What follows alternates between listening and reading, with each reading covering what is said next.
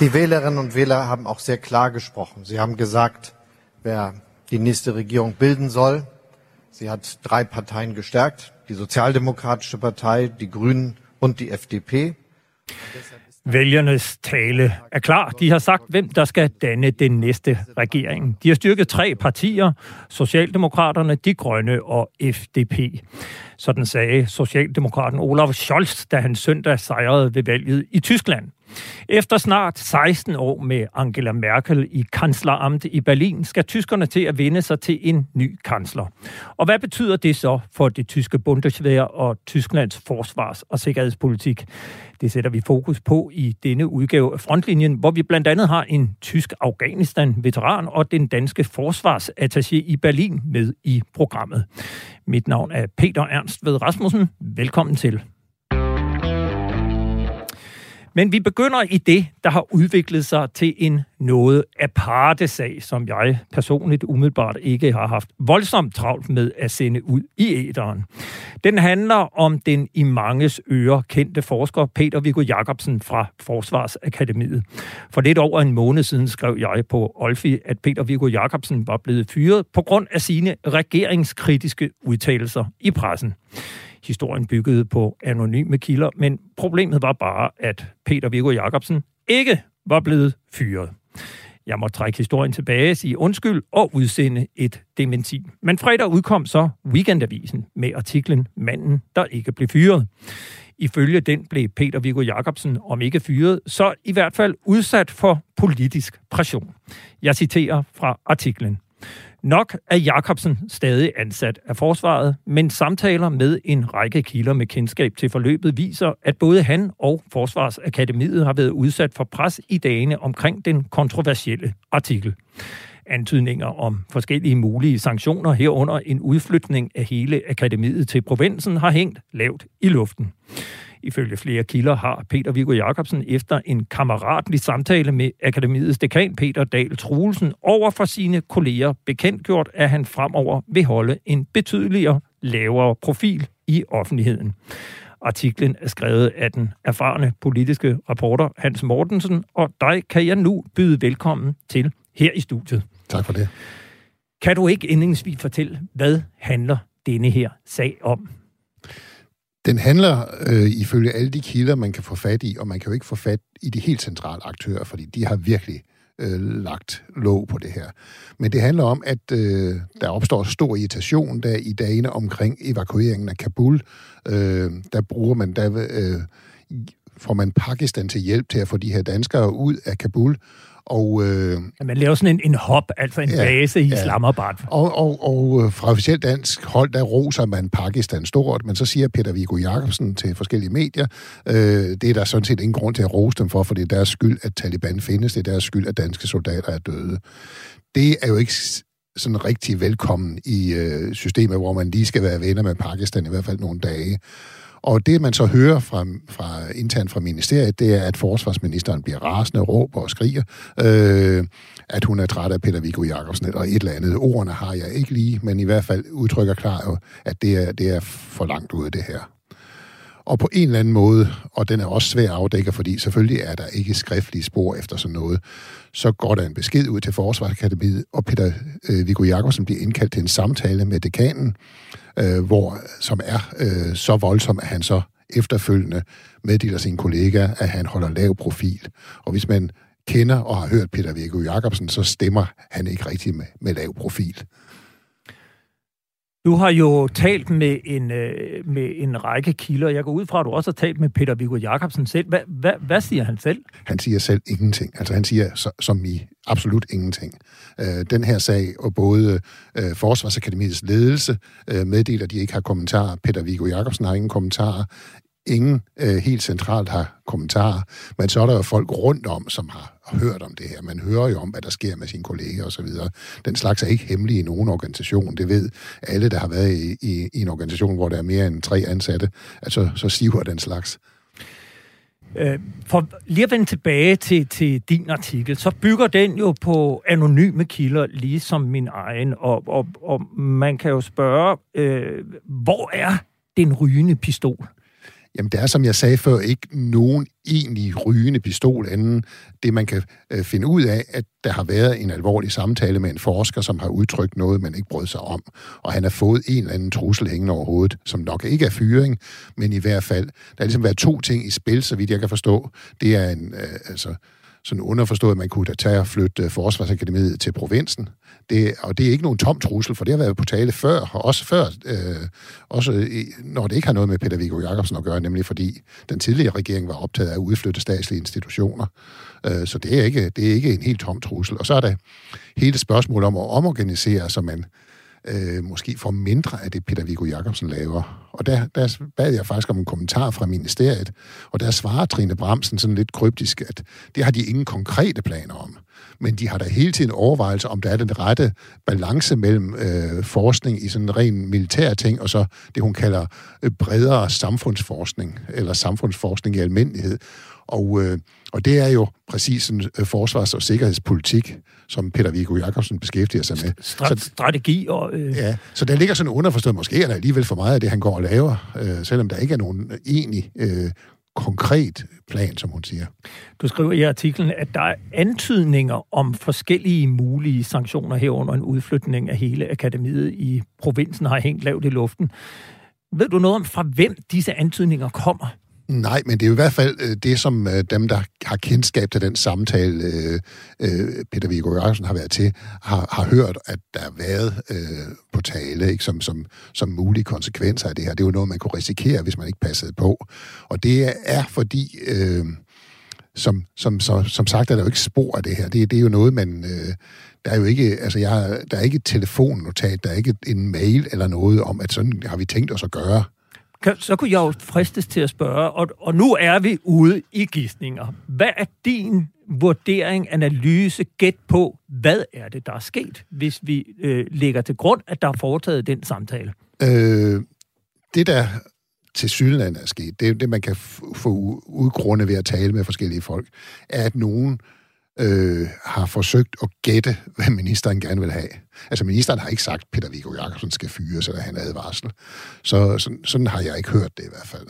Men så er der nogen, der har forsøgt at gætte, hvad ministeren gerne have. Hun er dødtræt af Peter Viggo Jacobsen. Han løber hele tiden i vejen. Han siger ting, han, øh, der irriterer regeringen af pommeren til. Og det har du også selv dokumenteret tidligere sket øh, i en anden artikel om nogle, øh, om øh, rekruttering af, af, af konstabler og sergeanter, at der er kommet et, en, en, en, øh... et ønske om, at øh, Forsvarsakademiet bekræftede, at han udtalte sig som privatperson, ja, ja. hvilket så Forsvarsakademiet så ikke gjorde i øvrigt. Der, der har været pres hele tiden, og, og, og, og der har så været nogen, der har sagt, nu må, nu må I få ham stoppet, fordi nu løber han altså for meget i vejen.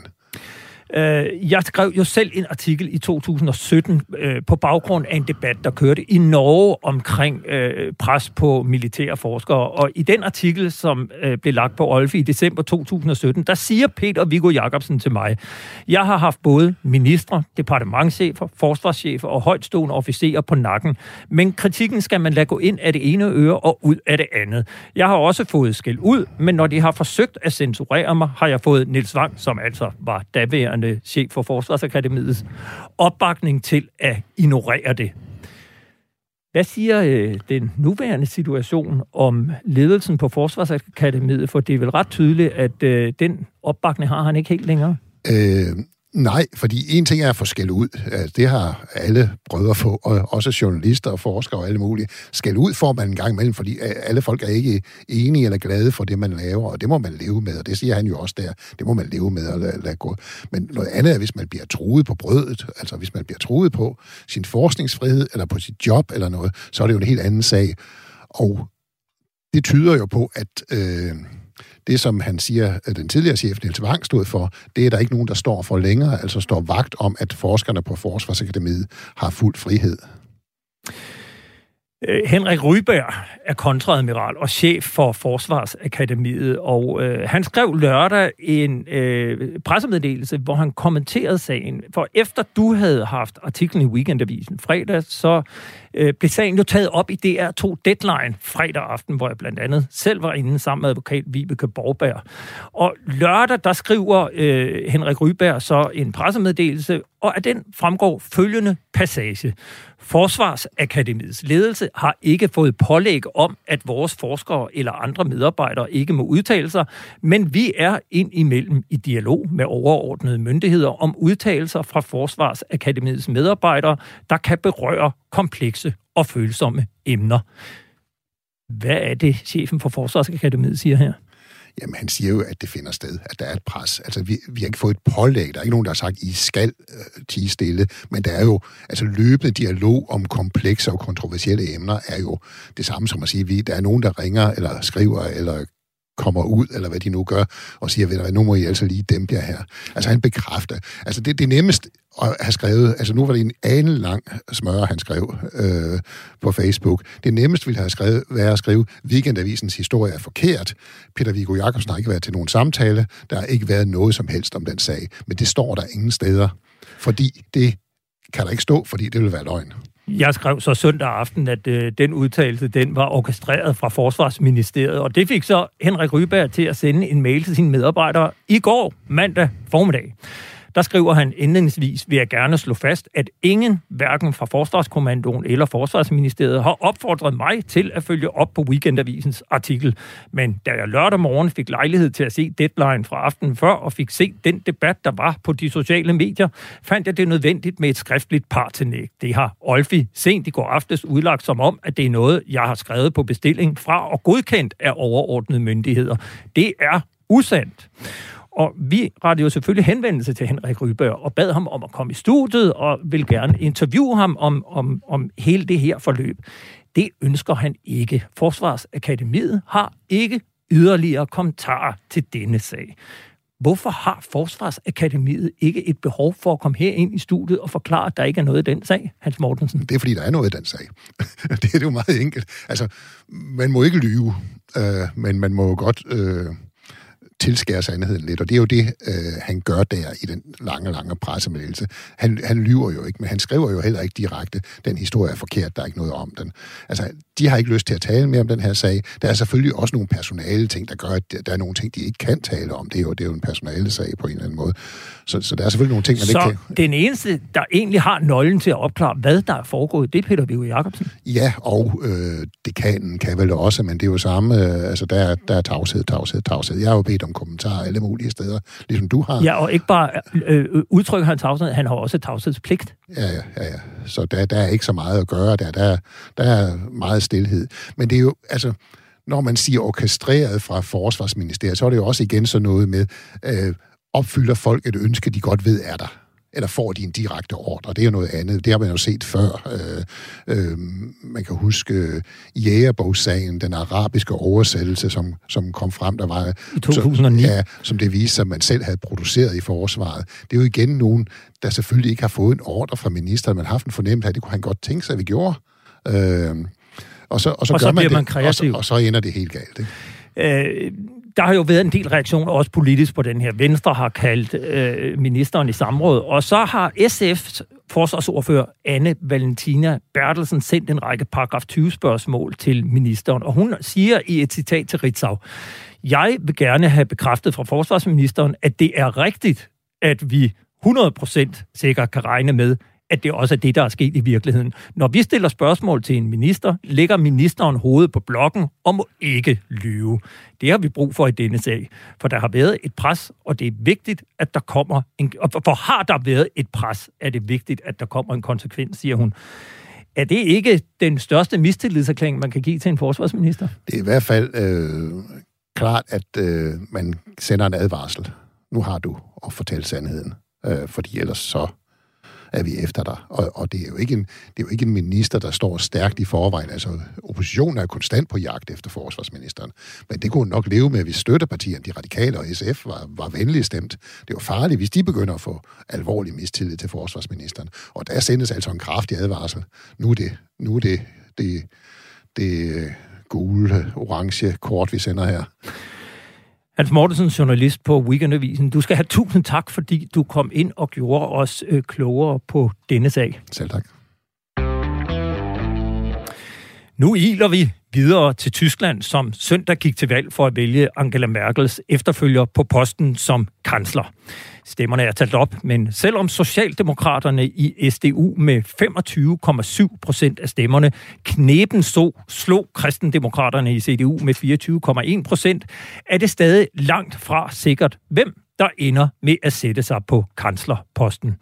Når Tyskland fylder så meget i disse dage, skyldes det naturligvis, at landet er vores store nabo mod syd og en af Danmarks vigtigste handelspartnere. Tyskland spiller en afgørende rolle for Europas og ikke mindst EU's udvikling. Sådan har det været i mange, mange år. Men på et i disse år vigtigere, men et emne er i disse år vigtigere i Europa, USA og Asien, så er det et sted, hvor Tyskland kun spiller en meget beskeden rolle, og det er rent sikkerhedspolitisk og militært. Spørgsmålet er, om en ny kansler kan og overhovedet kommer til at ændre på det. Nu vil jeg gerne byde velkommen til dig, Lars Banger Struve. Du er generalsekretær i Atlantsammenslutningen. Goddag, goddag. I 2019 der udgav I en rapport om det tyske forsvar, hvor I konkluderer, citat, at kombinationen af manglende politisk vilje over en bred kamp kom til at, øh, undskyld, kombinationen af manglende politisk vilje over en bred kamp til at øge forsvarsinvesteringerne samt det tyske forsvars utroligt dårlige forfatning, gør det svært at se Tyskland som en troværdig sikkerhedspolitisk aktør. Citat slut. Så er spørgsmålet jo i dag, om du mener det samme